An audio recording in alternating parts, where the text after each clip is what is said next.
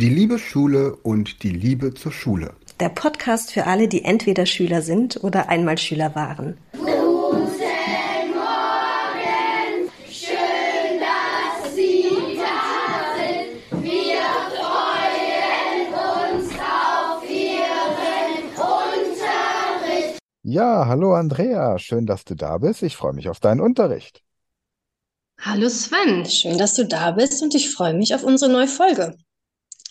Wir haben ja Ja, in den äh, letzten beiden Folgen über Memotechniken gesprochen und sie vorgestellt, beziehungsweise eine, ja, Memotechniken für unsere Zuhörer, das sind Gedächtnistechniken, ähm, die helfen, sich Informationen besser und schneller zu merken. Und wir haben unsere Zahlen-Symboltechnik vorgestellt, du deine Baumliste, ich meine Einhornliste für die Zahlen von 1 bis 20, genau.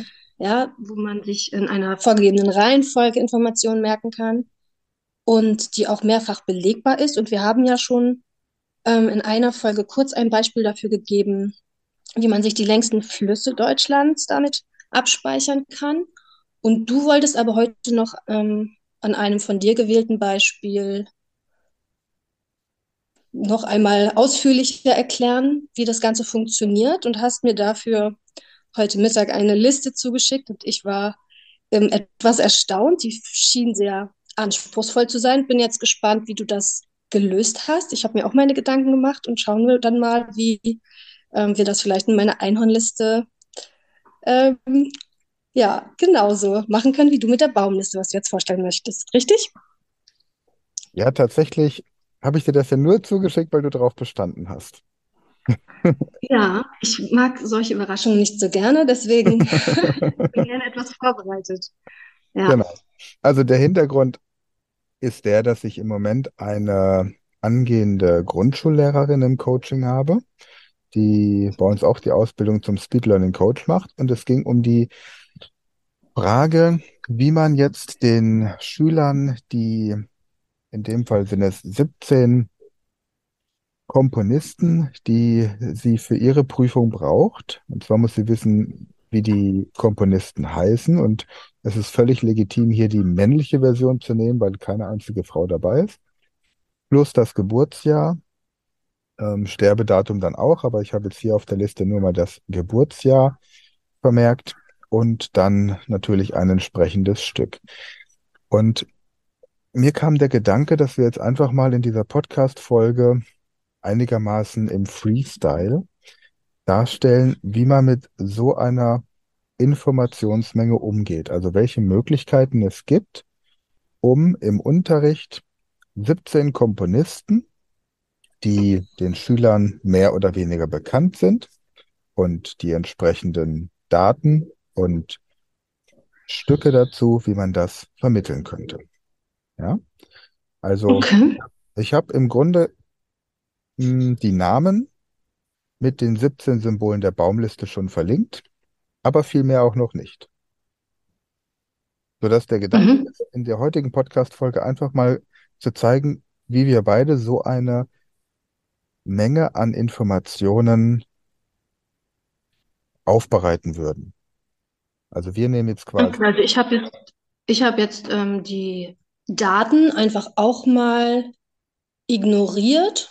ja, Aus dem Grund, weil ich dachte, dass es halt so ähnlich äh, funktioniert, wie ich das mit Schülern ja mit der Telefonliste, äh, mit einem, einem ähm, mit einer Telefonnummer ähm, gemacht habe. Ja, sie sollen, sollten eine Notfallnummer sozusagen von einem Elternteil auswendig lernen. Und da habe ich dann für die verschiedenen Zahlen die Einhornliste verwendet und sie haben sich eine Geschichte überlegt. Beziehungsweise beim letzten Mal hatte ich auch schon ähm, den Untergang der Titanic genau. mit, mit so einem Datum versucht zu erklären. Und ich habe mich äh, tatsächlich auch nur auf den Namen, also Vor- und Nachname plus Werk, ähm, beschränkt, was schon ja haarig war. Und da sind ganz äh, spannende Geschichten entstanden. Okay. Wir, wir gehen mal dran. Also eine Telefonnummer mit der, mit Hilfe der Baum- oder Einhornliste zu merken, um seinem Kind beizubringen, wie man die Handynummer eines Elternteils merkt, halte ich auch für sehr wichtig. Ich mache das beim Karate. Wer ähm, diese eine Handynummer seiner Eltern kennt, bekommt einen zusätzlichen Stempel, Anwesenheitsstempel und ist dann somit schneller bei der nächsten Gürtelprüfung, weil es die Sicherheit erhöht. Und es haben tatsächlich auch schon zweimal Kinder die Handynummer der Eltern gebraucht, weil sie in einer misslichen Lage waren.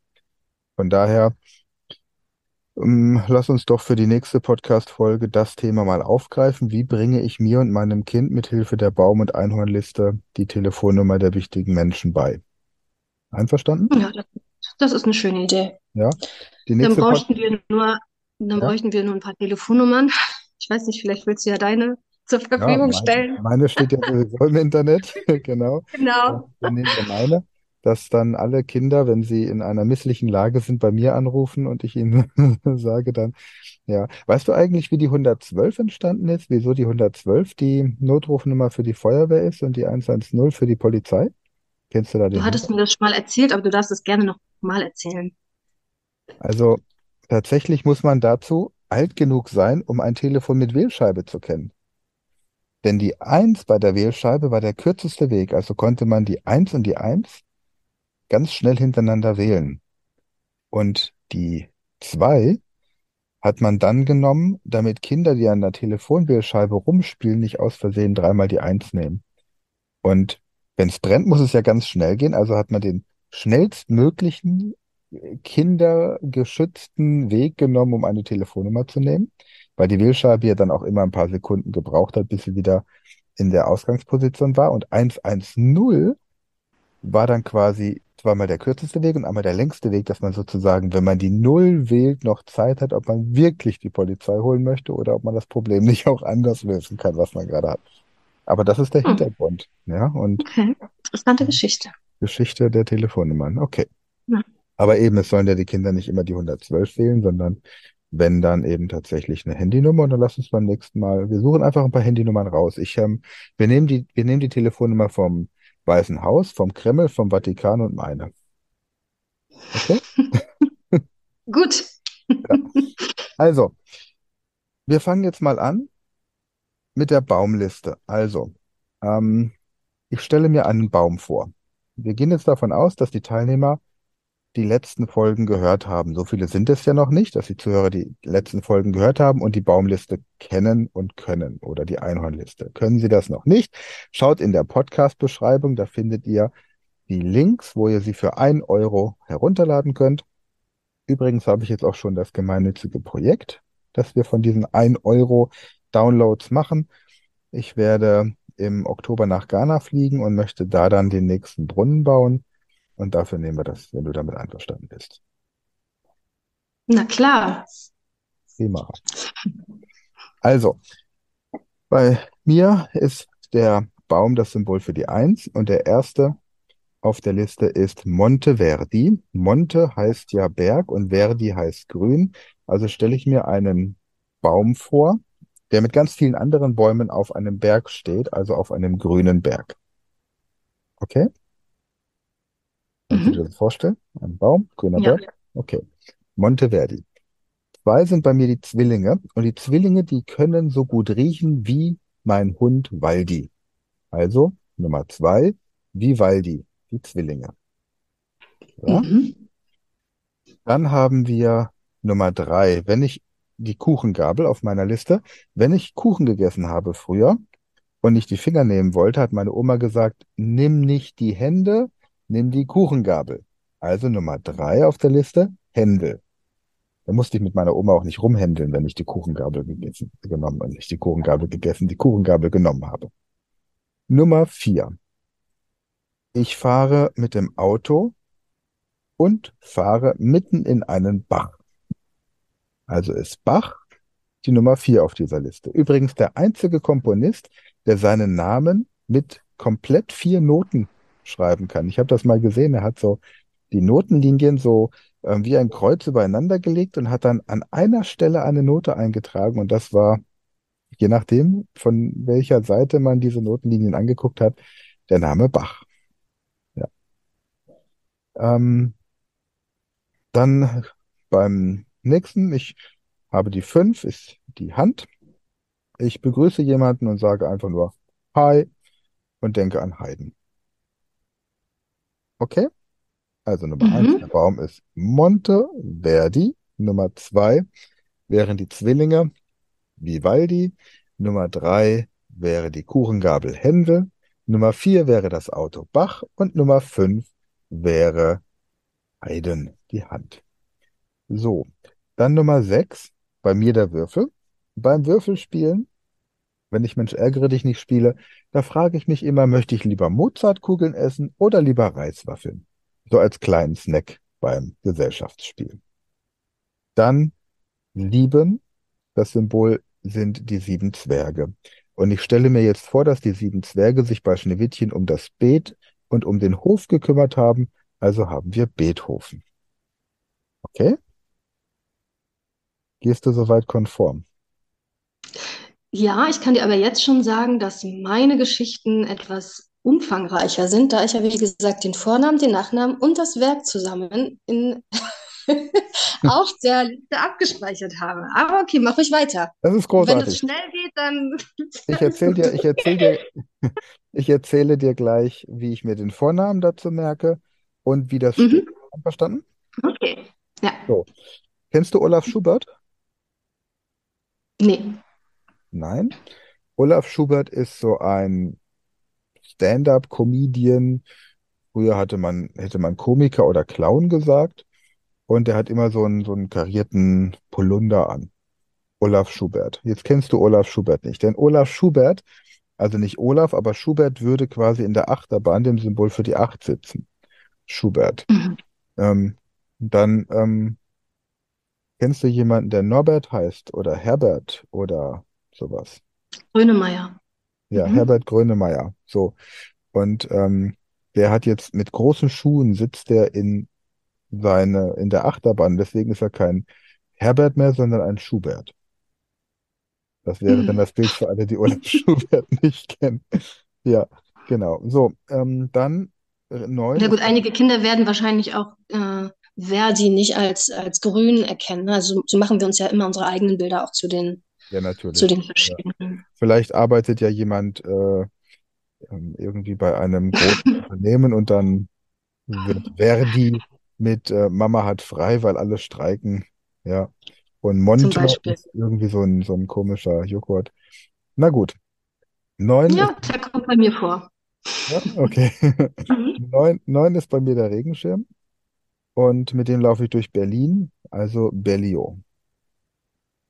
Dann habe ich die zehn, genau. Ähm, und zwar die Bibel ist bei mir, die zehn Gebote in der Bibel. Und Jesus hat beim letzten Abendmahl einen Schoppen verteilt, also Chopin. Ja, also ich gehe nochmal kurz durch. Also wir haben Monteverdi, danach kommt Vivaldi, dann kommt Händel, dann kommt Bach, dann kommt, also du kannst bestätigen, dass ich gerade nicht ablese, sondern das aus dem Kopf mache. Ähm, dann fünf war Haydn, sechs war Mozart, sieben ist Beethoven, acht ist Schubert, neun ist Berlioz und zehn wäre Chopin. Elf, der Fußball in unserer, auf bei beiden unserer Listen, wäre Schumann. Ja, also wenn ich Fußball spiele und ich barfuß komme, dann sagen meine Kollegen, zieh erstmal Schuh an, Mann. Brauchst Schuhe, Mann. Also Schumann beim Fußballspielen. Eigentlich ist ein Fußballer auch eine Art Schuhmann. Ja. Dann zwölf das Gespenst auf meiner Liste. Das ist ganz schön listig, wenn es nachts durch die Gegend huscht. Deswegen List. Der zwölfte auf der Liste. Die schwarze Katze, mein Symbol für die 13, läuft durch die Straßen und sagt zu allen Hunden, wagt es nicht, mich anzugreifen oder aufzufressen, also Wagner. Dann haben wir 14, Hoch das äh, Herz und äh, wer die Valentinstage vergisst, dem, der hat Probleme. Also hier haben wir dann Verdi, ähm, nicht zu verwechseln mit Monteverdi. Also wer die ähm, Valentinstage vergisst, bekommt Stress. Dann haben wir Johann Strauss. Ähm, 15, der Ritter kommt auf dem weißen Pferd und hat einen großen Blumenstrauß in der Hand. Vielleicht ist er sogar so groß, dass er nebendran noch ein extra Pferd braucht. 16, bei mir eine Zigarette. Die Kinder rauchen auf der Straße, nebendran bremst die Mutter und schimpft mit ihnen, also Brahms für Bremsen. Und dann haben wir Tschaikowski. Da stelle ich mir vor, 17 ist das Kartenspiel, dass es beim Kartenspiel immer Chai zu trinken gibt. Soweit, so klar. Jetzt habe ich im Grunde die Nachnamen verbunden. Und jetzt gehe ich davon aus, dass das Gehirn jetzt neugierig geworden ist und sich natürlich fragt, ja, was hat denn Vivaldi jetzt für Werke geschrieben? Das ist ja erstmal die erste Frage. Mich interessiert vermutlich als Schüler weniger, wann er geboren ist. Und vielleicht auch nicht unbedingt der Vorname, weil keiner spricht von, von Antonio Vivaldi, sondern alle sagen nur, das ist von Vivaldi, das ist von Bach, das ist von Beethoven. Und die eigentliche Kunst besteht ja darin, ein Werk dieser Komponisten erstmal zu erkennen. Theoretisch ist es ja relativ schnuppe, wenn ich nicht unbedingt wissen muss, in welcher Epoche dieses Werk entstanden ist, wann der gelebt hat, oder? Ja. Ich lasse dich gar nicht zu Wort kommen.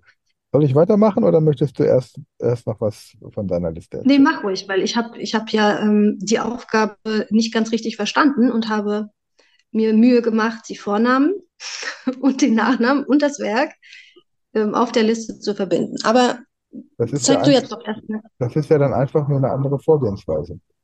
Genau. Ja, es ist ja, die Aufgabe war ja im Grunde, überlege dir, wie man sich diese, hört man gerade dieses Flugzeug über mir? Weißt du das gerade? Mhm. Ja? Nee. Fliegt gerade ein Flugzeug über mich drüber um diese Uhrzeit. Okay. Die Aufgabe war ja nur, überlege dir, wie du mit der Einhorntechnik oder mit einer anderen Technik diese Information merken könntest. Also, mein Ansatz ist jetzt relativ schnell erklärt. Ich habe mit der Baumliste diese 17 Nachnamen verbunden.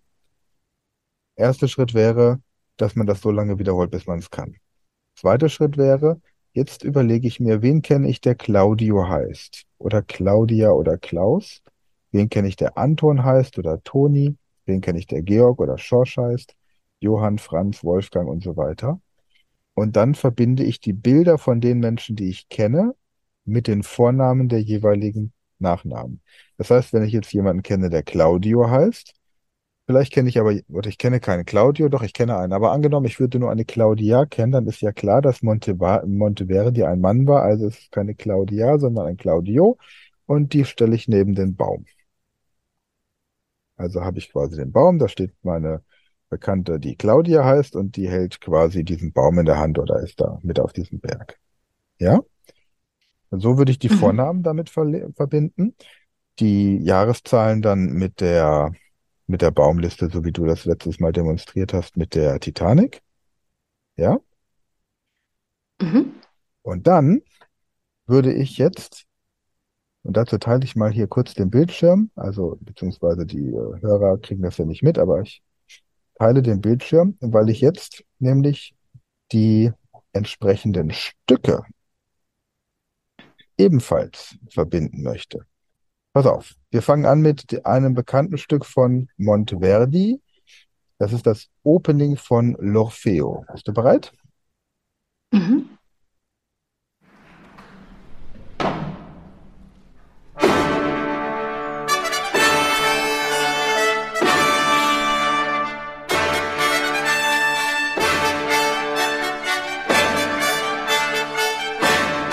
Also das klingt für mich, oder wonach klingt es für dich?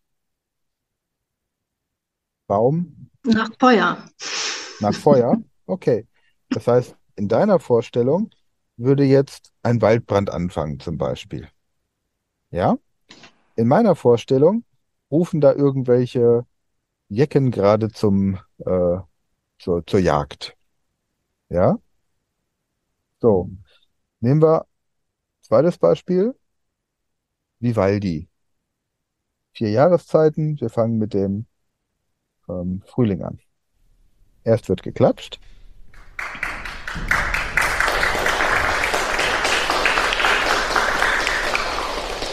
So, vielen Dank, liebe Zuhörer. Das reicht erstmal. Jetzt soll der Junge auch noch was spielen.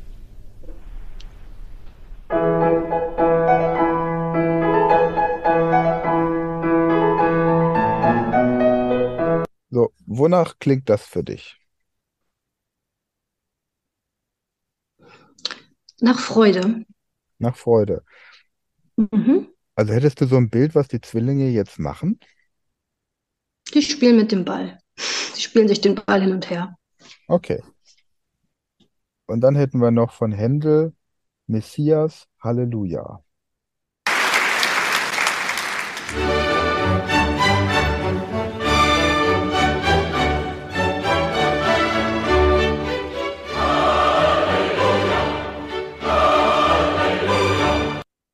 Und das würde jetzt zur Kuchengabel passen, weil man sagt, Halleluja, schmeckt dieser Kuchen lecker, wenn man den Kuchen isst. Wenn man keinen Kuchen isst, Halleluja, was habe ich überhaupt keine Lust auf Kuchen. Oder es klingt auch so ein bisschen nach Kirche. Nach Kirchengesang, oder? Ja, und wie passt dann die Kuchengabel dazu? Nö, das ist jetzt für mein Dreirad, mit dem ich Ach da so. umherflitze. Genau. Also das, das ist im Grunde, das wäre im Grunde meine, meine Strategie. Das heißt, zuerst die Nachnamen auf der Baumliste verknüpfen, dann überlegen, der Vorname, woher kenne ich, wo, woher kenne ich diesen nach Vornamen, an wen erinnert er mich? Aber das, das Kernthema ist tatsächlich, wenn ich ein Bild habe, das ich mit dem Nachnamen verknüpfe, dann lasse ich ein Bild entstehen, das ich mit der Musik verknüpfe. Und das kann bei jedem Schüler ein anderes sein. Und da sind wir dann wieder bei individuellem Unterricht.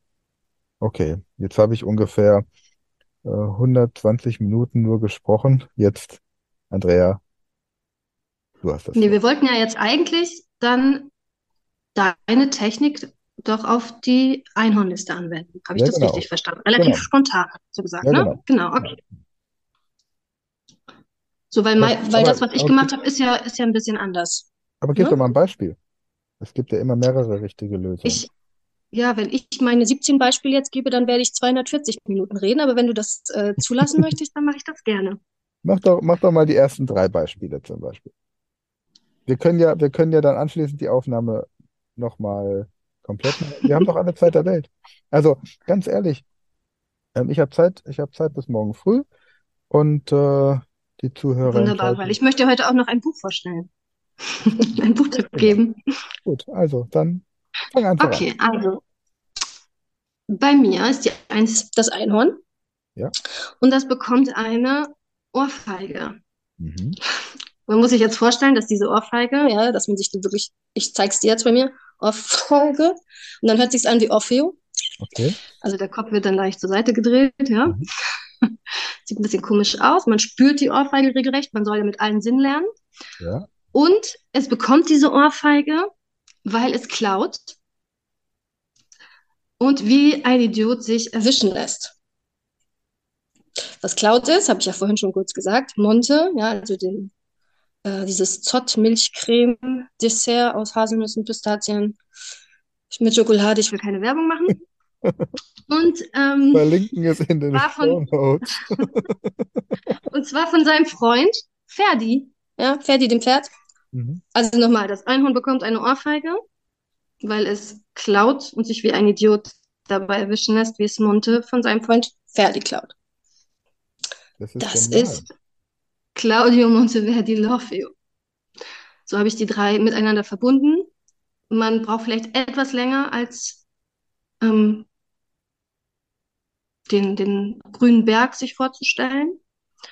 Aber ich denke mal, wenn man das einmal im Kopf hat, vergisst man es vielleicht auch nicht so schnell wieder. Man hat gleich die drei Informationen zusammen.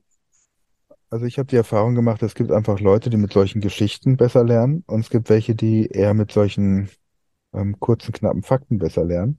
Von daher, wenn du, wenn du diese Geschichte aufnimmst, dann hast du vielleicht erstmal nur die ersten fünf Geschichten auf dem Schirm nach einem Tag Mhm, und brauchst dann genau. drei Tage, bis du alle 17 Geschichten hast. Und bei mir ist es eben so, dass du nach dem ersten Tag die Nachnamen kannst, nach dem zweiten Tag dann die Vornamen und nach dem dritten. Also im Endeffekt ist es egal. Mhm. Ja. Aber Ja, also auf Punkt jeden Fall, hat mir Spaß ist, gemacht und, und ja, Lernen soll ja auch, äh, soll ja auch Spaß machen und Freude bringen. Ja, auf genau. diese Weise sich diese Sachen zu merken, Ja. ist motivierend, denke ich. Also Dann die zwei. Die Bist du zwei. bereit für die zwei? Meine Ja, Zwillinge heißen Anton und Tonio. Mhm. Ähm, die stellt man sich jetzt in äh, eine Situation vor, also in den vier Jahreszeiten, in vier verschiedenen Wäldern. Sie sind zum Beispiel im Teutoburger Wald, Pfälzerwald, Schwarzwald, im Harz.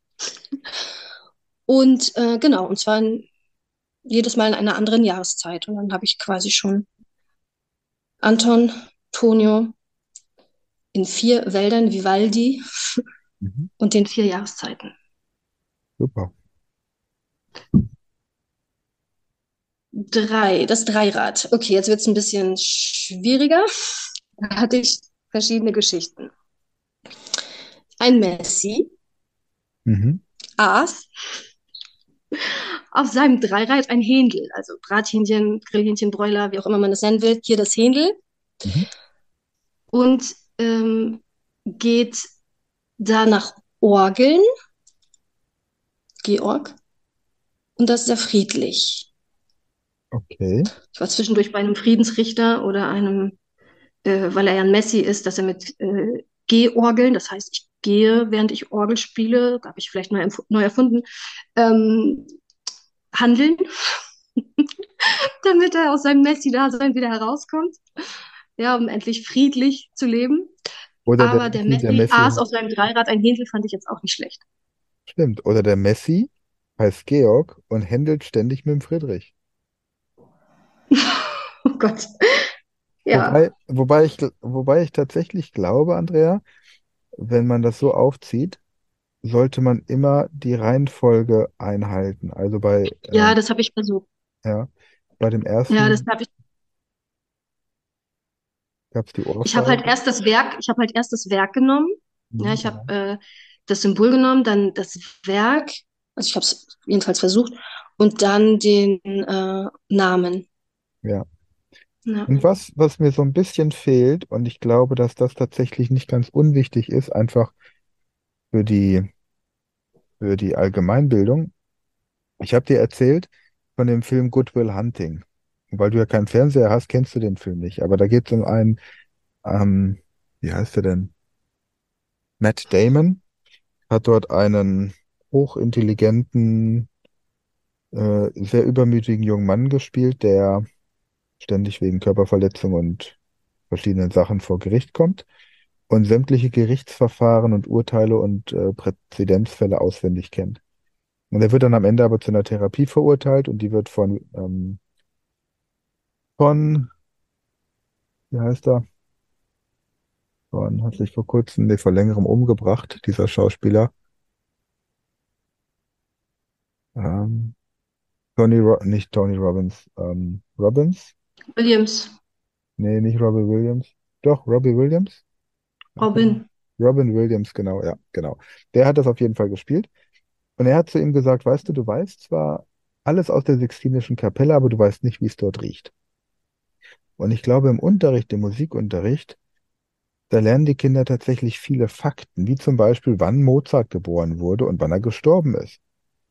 Aber sie waren noch nie in der Zauberflöte. Und sie haben sich noch nie ähm,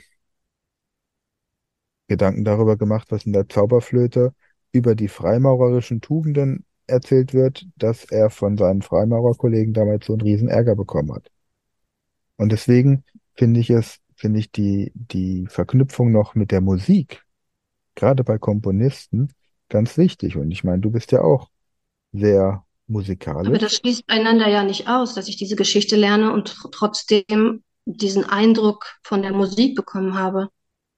Das finde ich Ja, jetzt richtig. nicht. Ja, richtig. Genau. Ja.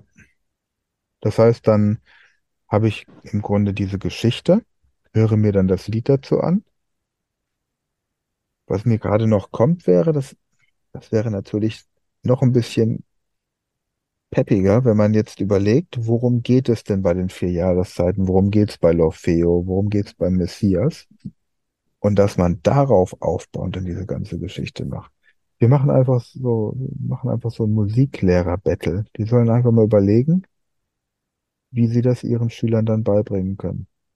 Aber magst noch die restlichen Geschichten erzählen? Ich mag gerne meine Geschichten Halt erzählen. jetzt Ich auch ja, Klappe. gesagt, ich war ja ein bisschen äh, länger kreativ heute, deswegen. Ja, genau. äh, weil ich mir darüber den Kopf zerbrochen habe. Aber ich sehe jetzt, es äh, passt tatsächlich nicht immer, so wie ich das wollte. Aber egal, ich erzähle einfach weiter. Also, Genau. Nummer vier ist mein Tisch. Der steht in einem Bach und ich sitze da an dem Tisch und rufe, Jo, Hannes, säg besser den Ast an dem Baum nicht ab, sonst fällt es in den Bach. Aber da es seine Passion ist, also seine Leidenschaft, ähm, ließ sich das Fall nicht vermeiden. Okay. Man stellt sich jetzt also vor, wie er in den Bach fällt. Mhm. Ja? Johannes Se Sebast. Also säg besser den Ast, nicht ab. Sebastian, Sebastian Bach, oh Gott. Und dann seine Passion, die Leidenschaft. Ja. Mhm. Fünf ist Franz Josef Haydn, die Schöpfung. Also ich stelle mir eine Hand vor. ist ja meine Hand. In einer Heide von einem französischen Jodler, der Senf schöpft. Frag mich nicht, wieso in der Heide, die, ich glaube, von Aber- August bis September blüht. Aber Ähm, kennst du nicht, kennst du nicht die französischen Senfschöpfer aus der Lüneburger Heide? ah, jetzt, wo du es sagst.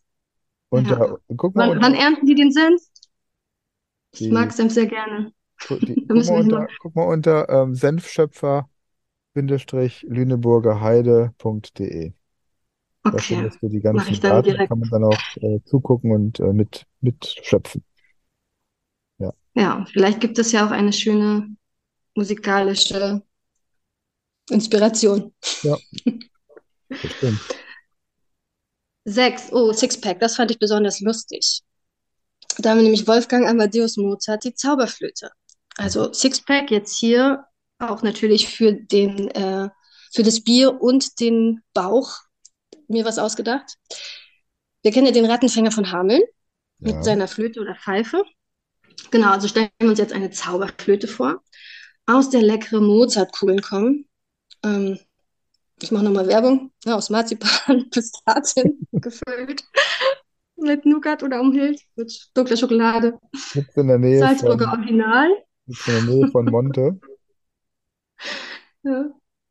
So, auf jeden Fall ähm, kommen diese Mozartkugeln heraus beim Spielen und damit fülle ich jetzt entweder einen leeren äh, Sechserträger Bier oder aber ich stelle mir vor, wie so ein richtig durchtrainierter Mann, der immer auf seine Figur achtet, diese Kugeln alle verschluckt. er kann gar nicht anders. Und dann sozusagen nach und nach sich sein äh, Sixpack auflöst. Okay. Mhm. Kein schöner Gedanke, aber das passiert tagtäglich bei Milliarden von Männern. Ziemlich lustig, finde ich, die Vorstellung. Ja, stimmt. Sieben, der Zwerg. Und Ludwig van Beethoven, neunte Sinfonie. Ein äh, lustiger Wicht, Ludwig, ja, ist ähm, von dem Beet, du hattest ja auch schon das Beet vorhin genannt, im Hof der bösen Königin total begeistert. Warum böse Königin? Ähm, weil Schneewittchen und die Zwerge ohne die böse Königin ja auch nicht existieren würde. Ja. Also der lustige äh, Wicht ist von dem Beet im Hof begeistert und hat das neunte Beet vor allem im Sinn. Warum? Weil dort, wie soll es anders sein, viele niedliche kleine süße Katzenbabys umherspringen. Denn die Katze ist ja die Neun bei mir. Ah, Ne? Und die neunte Sinfonie, mhm. ja. So Okay. schließt sich der Kreis. Mhm. Acht ist die Achterbahn. Und Franz Schubert mit dem Forellenquintett. Ja, da bin ich jetzt nicht ganz so zufrieden, aber ich habe hier einen französischen Schuster mit Bart, Bert, Schubert, Bart. Ja. Der sitzt in einer Achterbahn mit einem Forellenquintett. Oder ich hatte die Idee, dass äh, ein Franzose ihn äh, die, dieses Forellenquintett ähm, aus der Achterbahn schubst. Er hat, er hat einfach Schubert fünf, er hat einfach fünf Forellen in der Hand. Dann weiß man auch, dass ein Quintett aus fünf besteht. Ich meine, das Quartett kennen die Kinder vom Spielen. Und dann Ja. kommt jetzt halt einfach noch eine fünfte Karte dazu, dann ist es ein Ja, bei Quintett. mir singen sie halt im Quintett, weshalb er so genervt ist und sie deswegen aus der Achterbahn schubst. Ach so, ja, das ist ja auch schön. ja. Ja, dann können Ja, sich ja die, so. können sich ja die Schüler noch überlegen, welche fünf da singen sollen aus der Klasse, dass man dann aus der Achterbahn geschupft würde. Genau, und schon hat man auch noch ähm, andere Sinne mit ins Spiel gebracht. Richtig. Die neun, die Katze. Mhm. Hector Berlioz, wird ja überhaupt so ausgesprochen? Ich weiß es nicht. Und die Symphonie, Symphonie Fantastique. Ähm, also die Katze springt hektisch, Hector, im Tor umher und hat einen Berliner Akzent, deswegen Berlioz. Mhm. Und zwar springt sie in dem Moment, wo eine, in dem eine fantastische Symphonie erklingt. Und da könnte man dann zum Beispiel auch das Stück ja wieder spielen lassen, laufen lassen. Mhm, Genau, genau. Wollen wir es mal kurz anspielen? Ich gucke mal gerade, ob ich es schnell finde. Wie fantastisch sie ist. Wir nehmen den fünften Satz. Ich gebe kurz wieder die Erlaubnis zum Mithören. Und da kommt Ja,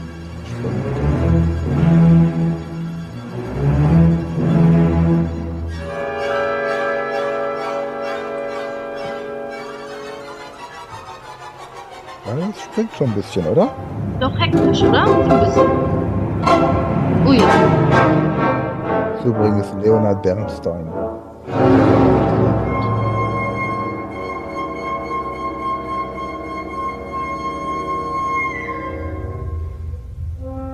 Ja, prima. Okay. Ja, Also man kann sich schon die Katze vorstellen, finde ich, ne? genau, auf jeden Fall. Ja. So, die zehn. Ähm, ja, fand ich jetzt, fand ich jetzt etwas schwierig. Ich sage aber trotzdem, was mir dazu eingefallen ist. Gut, die zehn ist bei mir die Bibel, Friedrich Chopin Nocturne. Da war ich äh, ein bisschen im Zwiespalt mit mir selbst. Denn als ich Nocturne gelesen habe, dachte ich an Nacktturnen Oh, und an die, ja, ja, und an den Kalender Semesterakte. Kennst du den? nein. Das sind ähm, Fotografien von Sportstudenten. Das hat damals angefangen in Bremen 2004. Ähm, die wurden fotografiert, Ja. später auch Musikstudenten und haben sich quasi für einen guten Zweck ähm, ausgezogen. So, Nocturne, Aber, also Nacht oder sich, wieso muss man sich für einen guten Zweck ausziehen? Es ist die, doch, Kal die, ja, die Kalender wurden verkauft, soweit ich weiß, und ähm, das Geld, was ähm, eingenommen wurde, ging dann an die Uni, mhm. an da zum Beispiel, um einen Dozenten zu bezahlen. Kann ich jetzt nicht genauer sagen, aber auf jeden Fall habe ich äh, daran sofort gedacht. Mhm. Passt natürlich gar nicht zur Bibel. Ja, deswegen nächtliches Turnen und freudiges Shoppen, Friedrich Chopin, freudiges Shoppen, ähm, ist dann vielleicht doch besser. Das erinnert mich so ein bisschen an das Leben des Brian von Monty Python. Kennst du wahrscheinlich auch nicht? Der, der Titel sagt mir was, aber Wo ähm, spielt in der Zeit Jesu. Und äh, da wäre eben tatsächlich äh, fröhliches Shoppen. Hier, kaufen Sie Steine für die Steinigung. Kaufen Sie Steine. Und hier, kaufen Sie Nägel für das Kreuz. Hier, bitteschön. Heute im Sonderangebot. Also das ist hm, äh, auch ein Markt einfach damals gewesen, ne? Offensichtlich. mhm. Ja. Ja. Okay, nächtliches Turnen und äh, fröhliches Shoppen. Ja, okay. Genau. Also das Gegenteil von dem, was man sich eigentlich äh, in der Bibel an Geschichten vor durchliest. Weiß Ja, ich nicht. Wie, man die, nee, wie kannst, würdest du die Bibel damit in Verbindung bringen? die Bibel kann durchaus ein bisschen mehr Humor vertragen, finde ich. Okay, dann passt es doch. Eine, ein Zusatzblatt, ein Bild in der Bibel von den Semesterakten. Ähm, Ich guck mal, ob ich so einen Kalender haben, kriege. Gibt es denn auch von, von äh, Professoren? Ja, kann ich mich da bewerben? nein, das sind Studenten. Ah, nur Studenten. Ja. Ja. In Deutschland an den verschiedenen Unis Unsere Studenten haben nichts zu verbergen. Ja. Ja. Naja, ich habe auch mal einen Aktkalender gemacht, aber das müssen wir jetzt nicht im Podcast näher ausführen. Was Von dir? Ja, das erzähle ich dir mal, wenn ich betrunken bin. Wenn wir uns mal treffen und ich betrunken sein Bist du ja nie. Ja, eben. Dann nehme ich es mit ins Grab irgendwann. Okay. Gut. Die Elf. Robert Schumann und Kinderszenen. Elf ist bei mir das Symbol des Fußballs, wie bei dir auch. Mhm. Und es handelt sich hierbei um eine Kinderszene, also Fußball spielende Kinderrobben Mhm. äh, auf der Erde. Robert, Robben auf der Erde, mit Ja. Schuhen an. Oder wie du es vorhin auch gesagt hast, sie haben Schuhe am Mann. Okay. Weißt du, wie die Jungen von Robben heißen? Robblinge oder so? Robblinge, echt? Ich, äh, ich habe keine Ich Ahnung. kenne ich kenn Kipplinge, aber Robblinge. Kipling heißt ja eigentlich nur Fischreste. Äh, ja. Kibbeling. Ähm, warte mal, die, ja, Kinderreste halt. Kinderrobbenreste. ja, Robblinge. wie heißen die Jungen von Robben? Nee, ich komme drauf, weil ich mal äh, die, ja, Robbenbaby. Wie nennt man ein Robbenbaby? Robbenbaby ist, ach, Heuler. Ja, klar, Heuler. Den, Mhm. das hast du doch bestimmt gehört. Stimmt. Kind von der Nordsee. Ja, Ja. Heuler. Ja. Ich habe nur irgendwann mal festgestellt, dass die Jungen von, von Spinnen Spiderlinge heißen und das fand ich total. Auch schön. Da könnte man Kinder eigentlich auch so Menschlinge nennen, oder? Hundlinge, Katzlinge, Ja, Oh. das ist genauso neutral wie Kind, ja. Menschling. Ein Menschling, kleiner oder? Mensch. Mhm. Ja. Ein Menschchen, ein Menschling. Ja. Menschling. Gibt ja auch Frischlinge. Ja. Bestimmt auch Fröschlinge. Kaulquappen, ja, Frischlinge. Ja. Bärlinge. Huhnlinge. Okay. Okay, gut. Weiter. Das, das ist das Tolle, weißt du, das ist doch das Tolle an Sprache. Man versteht sofort, was gemeint ist. Oder? Ja. Ruf Ja. mal, ruf mal die Menschlinge. Da weiß, da wird keiner über, über zwölf gerufen. Wer weiß. Okay, zwölf. Franz Liszt's Liebesträume. Also da habe ich mir eine, das ist ja meine Uhr, die zwölf, Ja. eine riesige antike Standuhr, eine große Uhr vorgestellt. Ähm, da ist ja Platz für mindestens zwei französische Listen, also Franz Liszt, zwei französische Listen. Und auf der einen stehen Dinge zum Thema Liebe und auf der anderen zum Thema Träume. Ja, Liebesträume, wenn man sie verbindet. Mhm. 13. Das fand ich auch nicht so leicht. Richard Wagner und der Ring des, des Nibelungen, der Nibelungen. Also in einem Eimer voll Pech, ist ja bei mir die 13, Ja. fiel der Ring von einem niedlichen Jungen. Nibelungen von einem niedlichen Jungen. Mhm. Und dann kam ein Richter, Richard, Richard, ein Richter, artig, Richard, auf einem Wagen her und gab ihm diesen dann wieder. Okay. Konntest du dem folgen? Ja. Ein Richter, artig, auf einem Wagen, Wagner, und gab ihm diesen Ring wieder. Vielleicht könnte man auch sagen, es ist ihm nicht gelungen, den Ring wieder rauszuholen. Ja. Fiel der Ring in diesen hat- Oder es ist, es ist ihm nie Mhm. gelungen, den Ring wieder Ja, rauszufischen. nie, nie gelungen ist vielleicht noch besser. Einem niedlichen Jungen. Ja, nie gelungen. Wir hatten nämlich Bis- beim Kreuz hatten wir früher mal eine, eine Einsatzübung, weißt du, da muss man ja regelmäßig, muss man da ja ähm, üben für Katastropheneinsätze. Und da gab es, wurde das Zugunglück von Eschede nachgestellt. Und die nannte sich ähm, Übung der Kabababab Nibelungen. Ja, weil ja hier Nibelungen hier, Worms und so, da ist ja, gibt ja im Odenwald gibt es ja irgendwie drei Stellen, an denen damals Siegfried den Drachen getötet haben soll. Und damals ist so viel schiefgelaufen, dass die Übung nach, im Nachhinein als die nie gelungen, statt Nibelungen, nie gelungen Ja, deklariert wurde. Von daher ist das ein lustiges würde Wort. das passen. Ja, genau. Gut, dann kommt John Travolta als nächstes, oder? Super Idee. Schade. Nee, bei mir ist es ein Trabi. Also, Ja, wie, die ja, ja, 14 bei mir, der Blumenstrauß. ja. Ähm, den muss man gießen bei Ebbe. Also Ebbe heißt, er hat jetzt schon lange da zwei Tage ähm, irgendwo gestanden, weil, weil er nicht vergessen wollte, dass bald Valentinstag ist. Also hat er den früh gekauft. Ja, also den Blumenstrauß muss man Giuseppe Verdi, äh, Giuseppe Verdi, wie heißt, wie wird er richtig ausgesprochen? Giuseppe, oder? Giuseppe Verdi, ja. Giuseppe. Okay, also gießen bei Ebbe, damit äh, ihn dann und man ihn dann mit dem Ferdi vor einen lahmen Trabi spannt und dann weiter zur Geliebten bringt. Okay, Mhm. jawohl. Gut. 15 ist äh, bei mir der Kolumbus. Und wir haben Johann äh, Straußes Sohn, die Fledermaus. Also nicht die Fledermaus ist der Sohn von Johann Strauss, sondern Komponist. Doch, pass auf, doch, doch, doch, sie wird doch. Ah, ja, ja, okay. ja. Es ist die Fledermaus am Ende. Denn Kolumbus, wir kennen ihn aus meiner Geschichte mit der Titanic, hat äh, diesen Blumenstrauß Ja, in der Hand, jodelnd, in der jodelnden Hand, und schenkt diesen seinem Sohn, der sich daraufhin in eine Fledermaus verwandelt. Also der Blumenstrauß war offensichtlich verhext. Okay.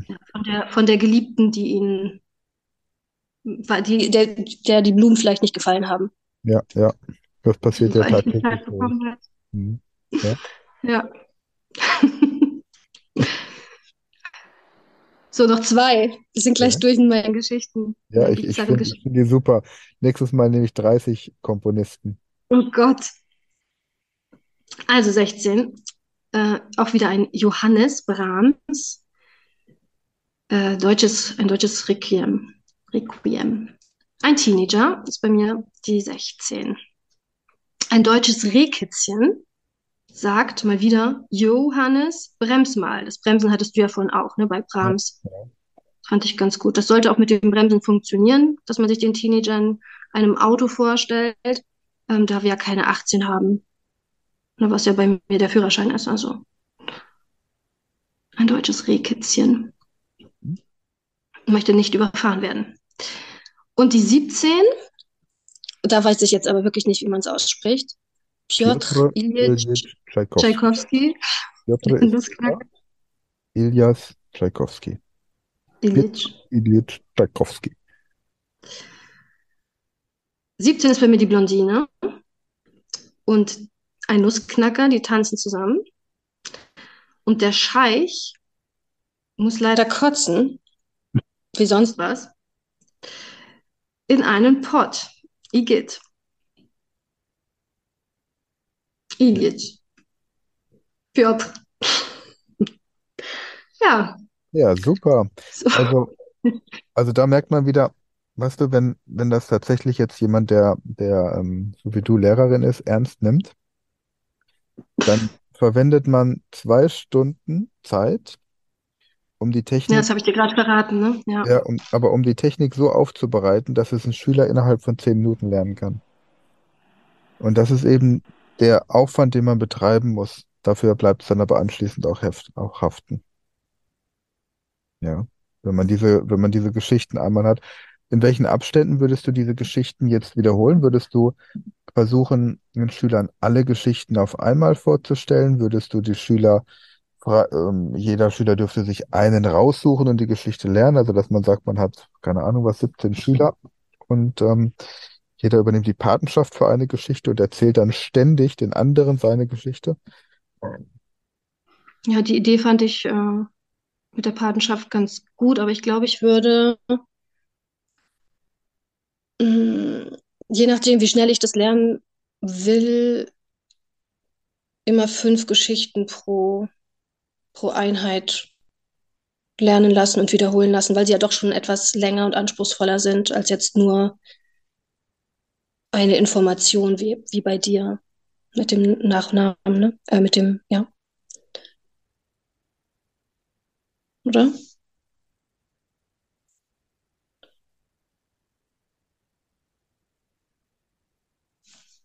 Ich höre dich gerade nicht.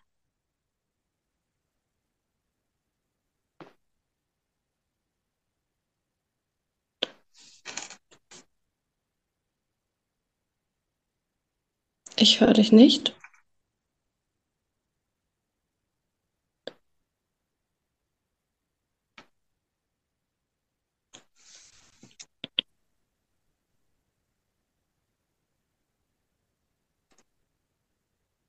Hörst du mich jetzt wieder? Ja, jetzt höre ich dich wieder. Okay. Sag gerade nochmal den letzten Satz, bitte. Egal. Wir fangen jetzt aber mit, ja, ich schneide das raus. Und ähm, wovon hatten wir das jetzt? Also das heißt, genau, Ach so, doch. Ja, also ähm, weil die Geschichten ja jetzt etwas länger und umfangreicher sind, würde ich immer fünf Geschichten pro Einheit mit den Schülern also vorstellen und, und lernen lassen und erzählen lassen. Unterrichtsstunde meinst du? Ja, es ist ja nicht alles dann unbedingt, was ich im, in der Unterrichtsstunde mache. Ich meine, ne, Musikunterricht wäre jetzt ja nicht einfach, ich äh, zeige euch diese Geschichte und wir lernen jetzt 45 Minuten lang diese Dinge auswendig, sondern genau, ich würde es an den Anfang oder dann nochmal ans Ende stellen der Unterrichtseinheit und würde die fünf Geschichten dann in, innerhalb dieser Stunde einfach aufgreifen, ja. Mit der Aufgabe, dass sie sie sich dann auch erstmal gegenseitig erzählen. Ja, Wenn, auf jeden Fall. Wenn sie sich gegenseitig erzählen können, alle fünf, dann nochmal aufschreiben. Und dann als Hausaufgabe ist fünf Leuten im Laufe des Tages nochmal zu erzählen. Einfach um die, die Wiederholung auch zu gewährleisten. Ja. Ja, prima. Ja, also du siehst, alle Wege führen nach Rom. Führen auch ganz viele daran vorbei, aber man kommt doch irgendwie immer äh, dann auf eine Lösung. Und wer jetzt nicht glaubt, dass diese beiden Techniken effektiver sind, der darf ja gerne mal versuchen, diese Vornamen, Nachnamen und die Stücke jemandem, Schüler der siebten Klasse ohne Hilfsmittel beizubringen. Ja, prima.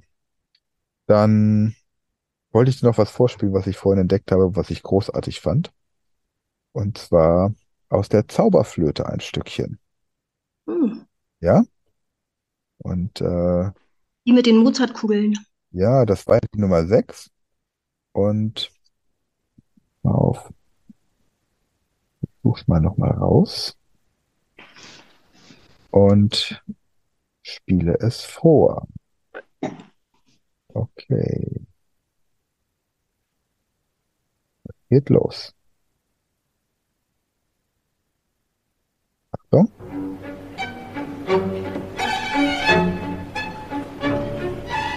Der Würfel, ja? Oder Sixpack. Zum Sixpack passt es, glaube ich, besser, was jetzt kommt.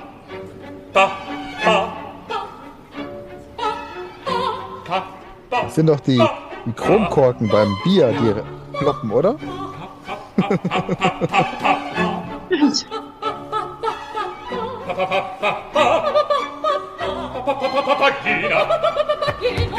du mir nun kannst vergehen. Ich finde das cool.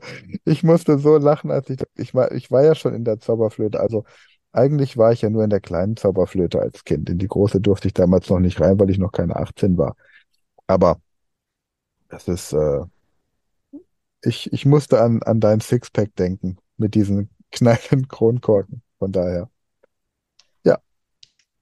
Und danach singt man dann auch so schön. ja, ja, genau. Danach kann man nicht nur alle möglichen Sprachen sprechen, sondern auch wunderbar singen. So sieht's aus. Ja. Gut, Andrea, zum Schluss noch ein Buchtipp. Letztes Mal hatte ich ja ein Buch vorgestellt, heute bist du dran. Wir werden das Buch dann auch wieder verlinken. Welches Buch Ja, also der Tipp ist jetzt auch ein, ein bisschen länger. Okay. Also ich äh, beschäftige mich seit einiger Zeit mit dem Thema Persönlichkeitsentwicklung und äh, möchte ein Buch vorstellen, das ist ein Gedichtsband von Rupi Kaur, die damit auch New York ähm, Times Bestseller-Autorin geworden ist. Ich glaube, zwei Millionen Mal hat sie das Buch weltweit verkauft. Und ich habe es letzte Woche in den Ferien gelesen bei meiner Familie. Eigentlich hat es meine Schwester geschenkt bekommen. Und ich habe ähm, es mir gleich geschnappt, als ich es gesehen habe, denn der Titel war ziemlich interessant, Milch und Honig, Milk and Honey. Und ich habe es durchgeblättert und war auch davon fasziniert, dass man ähm, so kleine Zeichnungen gefunden hat und die stammen auch wohl selbst von der Schriftstellerin. Sie ist also auch Künstlerin, lebt in Kanada, kommt gebürtig aus Indien und die Gedichte und die Zeichnungen, die Illustrationen, die beschäftigen sich mit den Themen Liebe, Verlust, Trauma, Wunden, Missbrauch, aber auch äh, mit dem Thema Heilung und Frausein. Und sie nimmt einen quasi mit durch die bittersten Momente im Leben, auch ihres Lebens, weshalb es auch ganz ähm, interessant ist, sich mit ihr und ihrem Weg zu befassen.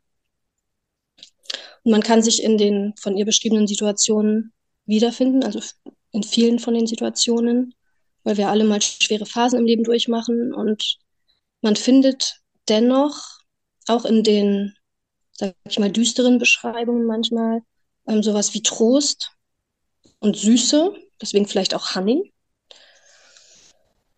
Ähm, und ich äh, habe mir mal zwei Beispiele rausgesucht, da sie sehr kurz sind, die Gedichte, bietet es sich an, sie vorzulesen, um einen Eindruck zu bekommen. Ja. ja.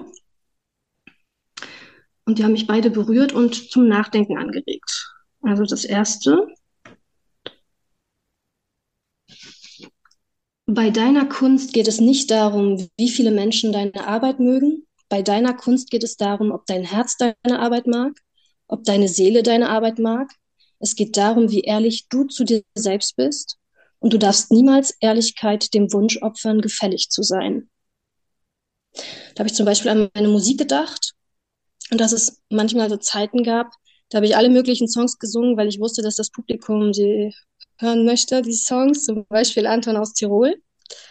War mir für nichts zu schade. Das macht aber auf Dauer nicht glücklich. Und heute ähm, mache ich Musik, auch eigene Musik, meine Musik, die vielleicht nicht jedem gefällt, aber wo ich sagen kann, dass ich dahinter stehe, dass ich dazu stehe, die von Herzen kommt, mir aus der Seele spricht und dabei fühle ich mich gut. Genau. Und das zweite Gedicht. Ich will dich nicht, um zu füllen, was leer in mir ist. Ich will erfüllt sein aus eigener Kraft. Ich will so voller Energie sein, dass ich eine ganze Stadt damit erleuchten könnte. Und dann will ich dich. Denn wir zwei zusammen könnten sie in Brand stecken. Also ich glaube, das ist eine andere Art, es auszudrücken, dass quasi, wie man sich selbst liebt, auch andere lehrt, wie man dich liebt, beziehungsweise du musst dich erst selbst lieben, um andere lieben zu können. Und ähm, alleine glücklich sein und erfüllt sein. Ja, und dann vielleicht jemanden kennenzulernen, denen es genauso geht. Und dann ist man quasi unkaputtbar, unzerstörbar und kann die Welt zusammen erobern. Was so ein bisschen der Theorie widerspricht, dass wir jemanden suchen oder brauchen, ähm, der uns erst zu einem vollen Menschen macht. Also zwei Hälften quasi, die, die zusammen vollkommen sind. Kennst du den Mythos von Platon? mit den Kugelmenschen? Ich kenne nur das Höhlengleichnis von Platon. Also in dem Mythos geht es darum, dass am Anfang des Lebens ähm, unzählig, unzählige Kugeln auf die Erde gefallen sind und dabei zerbrochen in zwei Hälften. Ja, und zwar alle relativ ähm, unterschiedlich, an unterschiedlichen Stellen zerbrochen sind was das, ähm, was die unterschiedlichen Charaktere symbolisiert von Menschen. Und was bedeutet, dass jeder ein Gegenstück hat, im Prinzip. Und äh, also zwei Menschen füreinander bestimmt sind. Jeder Topf seinen Deckel hat, so wie wir sagen. Und ähm, da so eine Sehnsucht ist, die passende Hälfte zu finden. Ja, die Sehnsucht nach einem Seelenverwandten, was eigentlich eine schöne Vorstellung ist. Aber ich finde jetzt ihr, ihren Ansatz, dass man selbst schon voll ist und vollkommen und sich darüber erstmal bewusst sein muss und die Suche dann nach einem passenden Partner vielleicht auch einfacher ist, weil man ähm, dann ja auch zu mehreren Deckeln passen könnte. Ich hatte so die Idee vom äh, Hut auf einem Kopf, also verschiedene Hüte passen ja auch auf, unsere, auf unseren Kopf. Hm, Das fand ich, ja, eine ziemlich schöne Vorstellung. Ich habe mal gehört, ich weiß nicht von wem es ist, nur wer mit sich alleine glücklich sein kann, kann für andere eine gute Gesellschaft sein. Und ich glaube, Genau. wenn du, ich bin heute tagsüber unterwegs gewesen, weil ich ein paar Erledigungen machen musste, und ich habe so viele jammernde Menschen gehört und dachte nur, sowas wie du jetzt gerade vorgetragen hast mit diesen Gedichten, sowas gehört auch in die Schulen, dass die, dass die Kinder lernen, mit sich selbst glücklich zu sein, dass sie nicht irgendwie die sozialen Netzwerke brauchen, um sich irgendwie interessant zu fühlen, irgendwelche Filter oder sonst versuchen, sich anders darzustellen, als sie sind. Und ähm, Mhm. ja, Ja, da, da rennst du ja bei mir offene Türen ein, weil wenn es nach mir ginge, würde ich ja gern so ein Fach Persönlichkeitsentwicklung in der Schule gerne anbieten oder ein Buch darüber schreiben. Ich habe da ja auch schon ein paar, paar Ideen. Ja, auf jeden Fall, finde ich auch. Es gehört, also diese Ideen gehören auch an, an junge Menschen herangetragen. ja. Wir werden das Buch in der Podcast-Beschreibung verlinken.